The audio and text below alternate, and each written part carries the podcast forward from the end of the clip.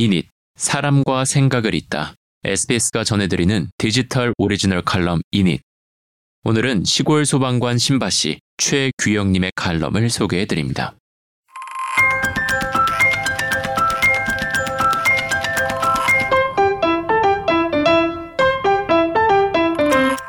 꼭 꿈을 이뤄야 하는 건 아니잖아.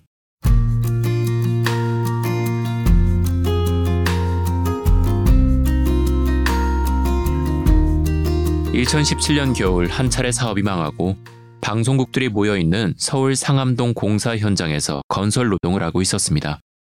비록 몸은 먼지로 가득한 건물 지하에서 건설 자재를 나르고 있었지만 꿈이 있었기에 마음만은 항상 뜨거웠죠. 그러던 중 친구 하나가 제안을 해왔습니다. 형, 우리가 항상 뜻하던 일이 있잖아. 사람들에게 따뜻한 나눔을 줄 수 있는 기업을 만드는 거. 내가 직장인이니까 지원을 해줄 수 있을 것 같아. 우리 작은 가게부터 먼저 시작해 보는 건 어떨까?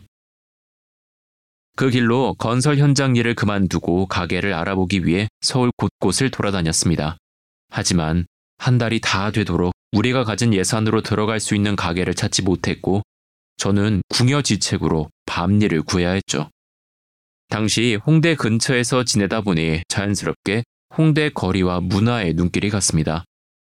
살면서 단 한 번도 가본 적이 없던 곳이기에 클럽 외관에서 뿜어져 나오는 화려한 조명과 쿵쿵거리는 음악에 궁금증이 점점 커졌습니다. 난 영어도 곧잘하고 운동도 열심히 하니 클럽 문지기 정도는 할 수 있지 않을까 하는 마음에 곧장 가드 지원서를 보냈는데 덜컥 연락이 오더군요. 키가 어떻게 되시죠? 예? 아, 176이요. 음, 일단 한번 와보세요. 그렇게 찾아가 클럽 매니저와 면접을 무사히 마치고 클럽 가드의 일원이 됐습니다. 근데 저기요, 큰형님께서 좀 보자고 하시는데요. 참나, 지금 시대가 어느 때인데 무슨 큰형님, 작은 형님 찾고 있나? 속으로 중얼중얼거리며 지하에서 계단으로 올라가는데 계단 끝에 자리한 바 의자에 검은색 정장을 입은 거구의 사내가 앉아 있었습니다.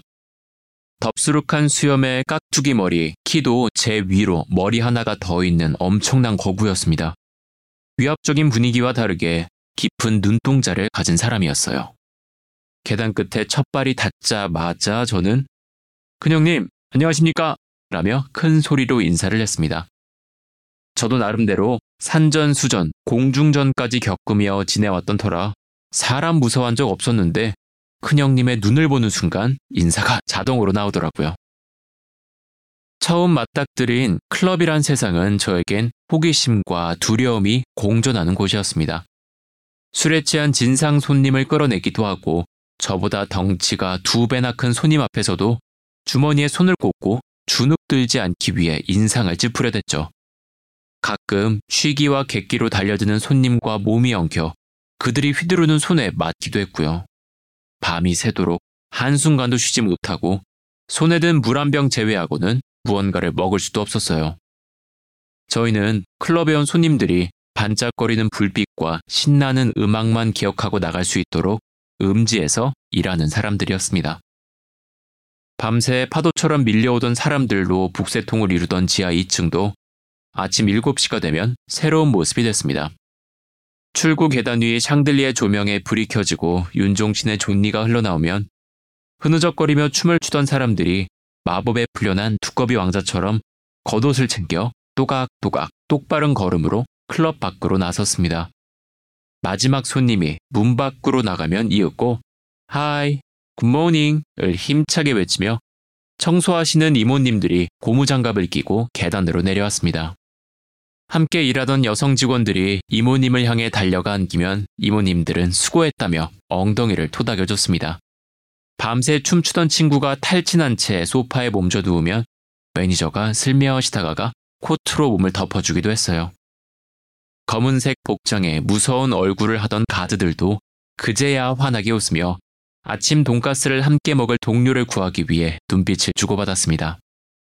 클럽의 밤과 아침은 냉탕과 열탕만 있는 목욕탕 같았습니다. 우리가 생각하는 음지라도 결국 사람 사는 곳이었고 사는 모습은 다 비슷했습니다. 그 안에서 서로 사랑하고 이별하고 슬픔을 나누고 기쁨은 함께했어요. 종종 큰형님의 옥탑방에 모여 고기를 구워 먹으며 큰형님의 흥미진진한 건달 시절 이야기도 듣곤 했죠. 대부분 큰형님 오른손 한 방에 떨어져 나간 녀석들 이야기였지만 늘 재밌었어요. 제가 깐풍기 가게를 차리기 위해 클럽 일을 그만두어야 할 것 같다고 말을 했을 땐 진지하게 나의 뜻을 이해해 주시고 조언도 아끼지 않았죠. 그리고 사실 큰형님의 꿈은 떡볶이 가게를 차리는 것이라고 했어요. 그렇게 다들 일로 만난 사이지만 서로의 꿈을 응원해 주고 있었습니다. 저의 사수 A씨는 낮에는 연극 무대에 섰고 클럽의 인자 B씨는 격투기 체육관을 운영했어요. 낮엔 매체 기자로 활동하는 C씨, 경남 창원에서 가수가 되기 위해 서울로 상경한 막내 직원 등 서울에서 자신의 꿈을 한번 쏘아 올리기 위해 다들 차가운 겨울바람을 클럽 계단 한켠에서 맞고 있었습니다. 낮의 꿈을 이루기 위해 밤을 깨우는 사람들. 천만인이 살아도 외롭다는 서울에서 그들 덕분에 조금은 외롭지 않았습니다. 3개월 짧은 근무를 끝으로 클럽을 떠난 저는 망원동에 6평짜리 작은 가게를 차렸습니다. 마음씨 좋은 사장님이 남는 것 없이 퍼주며 장사를 한다고 입소문이 났는데 정말 남는 게 없어서 1년 만에 문을 닫아야 했죠. 시민단체나 기업까지는 못 되었지만 따뜻한 나눔은 있었습니다. 며칠 전 짐 정리를 하다가 클럽에서 일할 때 입었던 검은색 정장이 눈에 들어와 주섬주섬 몸에 걸쳐봤습니다. 소방관이 된 이후 주는 밥 꼬박꼬박 얻어먹고 다녀서 그런지 허벅지와 엉덩이가 꽉 끼는 게 폼이 나지 않더라고요. 거울 너머로 촛불처럼 흔들리던 그때의 제 모습이 보였습니다. 불안정해 보이긴 해도 나름 심지가 있는 시절이었습니다. 그땐 하고 싶은 일도 많고 꿈이 있었는데 지금은 그럴싸한 취미 하나 없네요. 푹 빠져 시간 가는 줄 모를 만큼 뭔가를 좋아했던 적이 언제인지 기억도 까마득합니다. 이젠 결혼도 할 예정이고 안정적인 직장에 좀 더 넓은 집에 살지만 그때가 때론 그립습니다.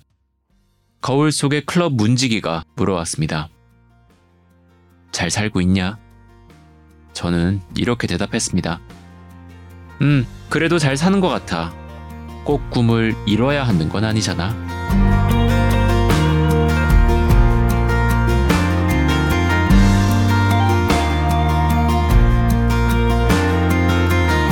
여기까지 시골 소방관 신바씨 최규영님의 칼럼 저는 아나운서 이인권이었습니다.